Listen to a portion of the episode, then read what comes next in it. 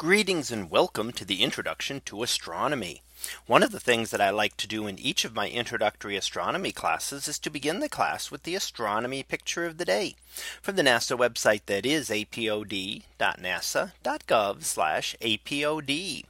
And today's picture for September the 4th of 2019. Well, it is titled the Spider Nebula in infrared. So what do we see here? Well, we see an example of two emission nebulae here. And the one on the left, the larger one stretching across a good stretch of the image would be the Spider Nebula. The smaller one towards the right hand side would be the fly. So the impression here is that the spider is chasing the fly.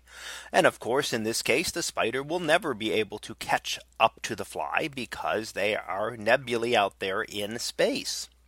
Now when I talk about emission nebulae and I've mentioned them before we've looked at them in a lot of these other images over the years and what we've always talked about is the red color of an emission nebula how an emission nebula is red because of the excitation of hydrogen gas.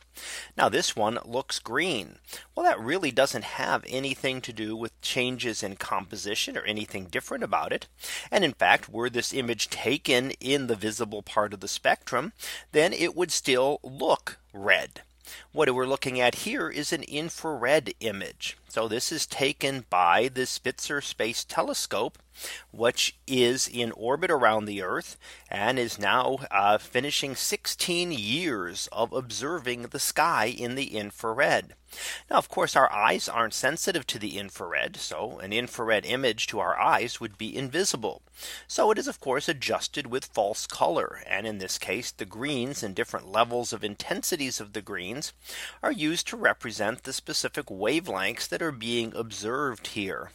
So it's not that this would look green under any sense. It would not be the image that we see here would be detecting the infrared radiation that our eyes are not sensitive to.